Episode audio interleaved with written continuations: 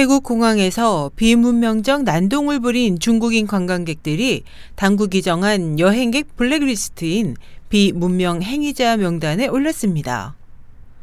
현지 시간 12일 현지 보도에 따르면 태국을 여행한 이들은 방콕 공항에서 귀국 비행기 출발이 8시간 지연되자 보상을 요구하며 탑승을 거부했고 또 중국 국가를 부르는 등 심한 행패를 부려 공항 일대가 한동안 소란에 빠졌습니다.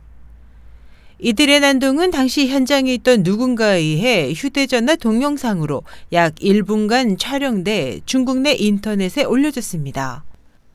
중국 국가여유국은 문제의 동영상을 확인한 뒤 비문명적 소란과 행패를 부려 중국인 관광객의 이미지를 심각하게 훼손한 이들을 향후 2 내지 3년간 비문명 행위자 명단에 올렸다고 밝혔습니다. 각 항공사와 여행사들은 비문명 행위자 명단 열람을 통해 이들 비문명 행위자들에 대한 서비스 제공을 거부할 수 있습니다. 또 경찰과 관세청, 은행 등에도 명단 열람권이 있습니다.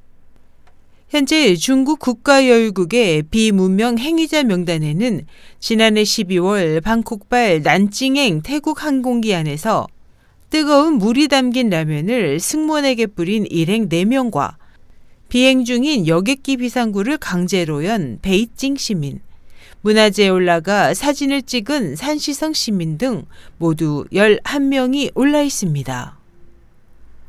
SH 희망성 국제방송 임선이었습니다.